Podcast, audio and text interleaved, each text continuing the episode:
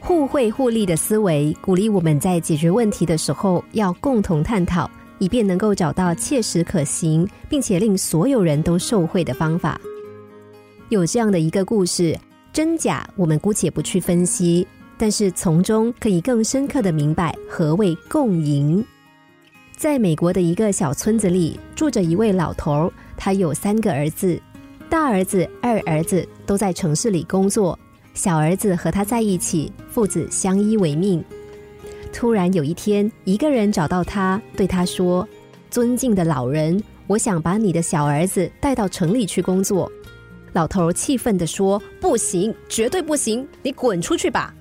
这个人说：“如果我给你的儿子找的对象，也就是你未来的儿媳妇，是石油大王洛克菲勒的女儿呢？”老头想了想。终于让儿子当上洛克菲勒女婿这件事打动了他。过了几天，这个人找到了石油大王洛克菲勒，对他说：“尊敬的洛克菲勒先生，我想给你的女儿找个对象。”洛克菲勒说：“快滚出去吧！”这个人又说：“如果我给你女儿找的对象，也就是你未来的女婿，是世界银行的副总裁，可以吗？”洛克菲勒同意了。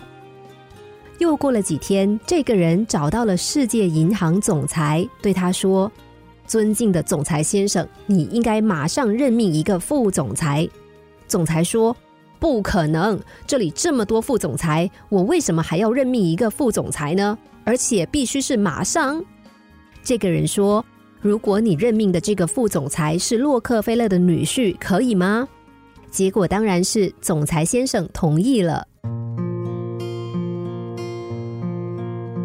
人与人在互惠中寻求共赢，共赢思维是一种基于互敬、寻求互惠的思考框架和心意，目的是获得更多的机会、财富及资源，而不是敌对式的竞争。